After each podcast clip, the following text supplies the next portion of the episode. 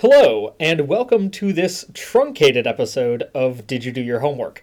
You've probably looked at the timestamp and thought to yourself, huh, the episode is only five minutes long?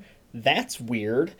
Uh, a plague swept through our uh, recording studio, unfortunately, and took down some of us uh, when we were going to be recording. So our episode is going to be delayed for one week. Uh, just as a quick reminder, our homework aside or our homework topic is nostalgia, and our assignments are Meet Me in St. Louis, the album Boys and Girls in America by the Hold Steady, and Pleasantville. So that discussion is going to be dropping next week.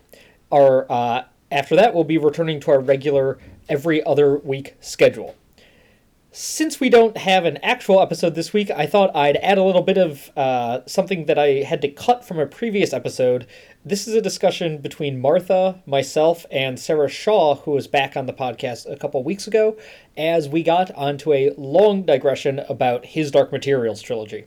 Um, Philip Pullman's His Dark Materials, uh, The Golden Compass, The Subtle Knife, and The Amber Spyglass is an incredible uh, trilogy of uh, kind of young adult books uh, could just be straight up adult books, though. Um, and we got into a nice four or five minute discussion about it. So here is that conversation, and we'll see you all in one week to be talking about hypocrisy.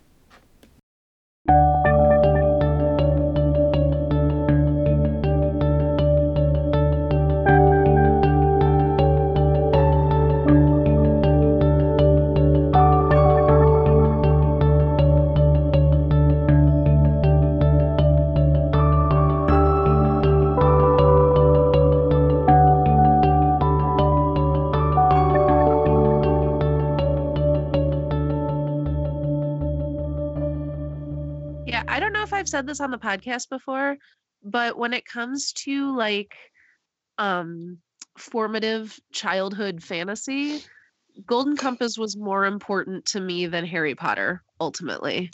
Really?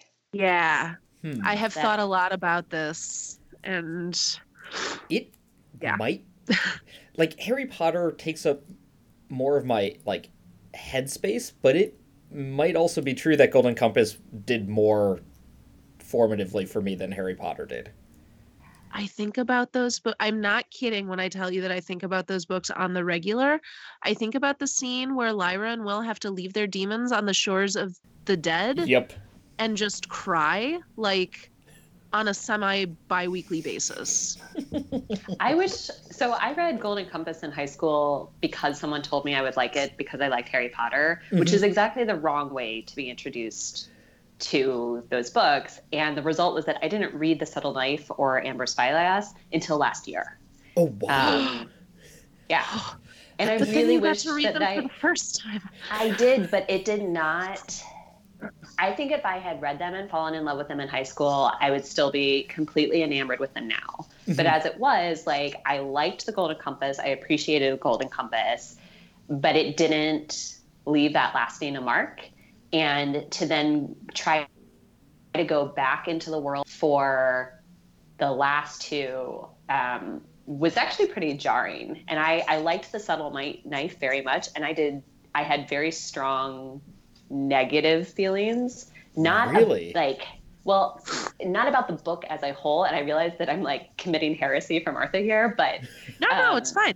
That like the book I liked just fine, but I had serious negative feelings about how Pullman chose to express himself artistically, especially in the like sudden creation of billions of worlds that I thought really took away from what he was so good at in creating a t- like I mean you have this completely fully imagined world in Golden Compass. In the subtle knife you have the fun of putting it up against our, our world and then but it's still like very tightly imagined and controlled. And then Amber Spyglass, it just went everywhere.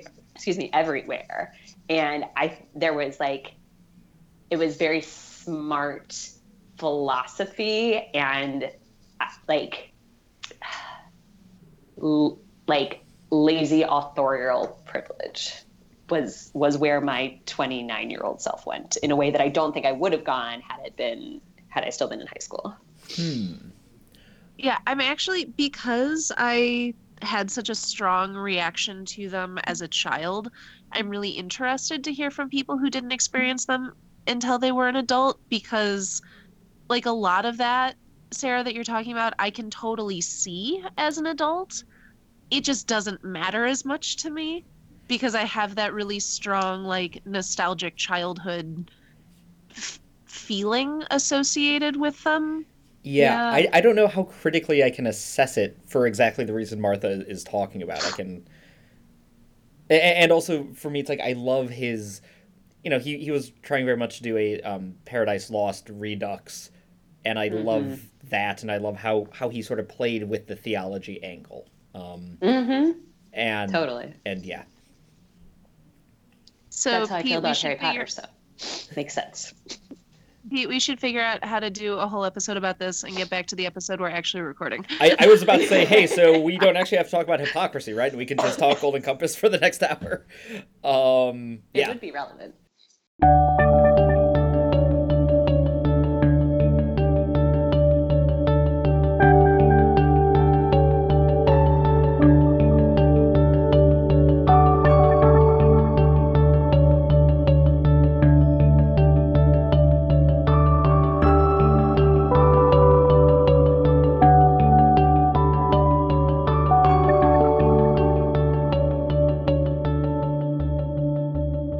Well, thanks for listening to that quick digression uh, episode about his Dark Materials trilogy. Um, if you haven't read them, be like Sarah and read them for the first time. I know that Martha and I would both be very excited for you uh, if you did so. We will see you in one week to talk about nostalgia, and until then, do your homework. Class dismissed.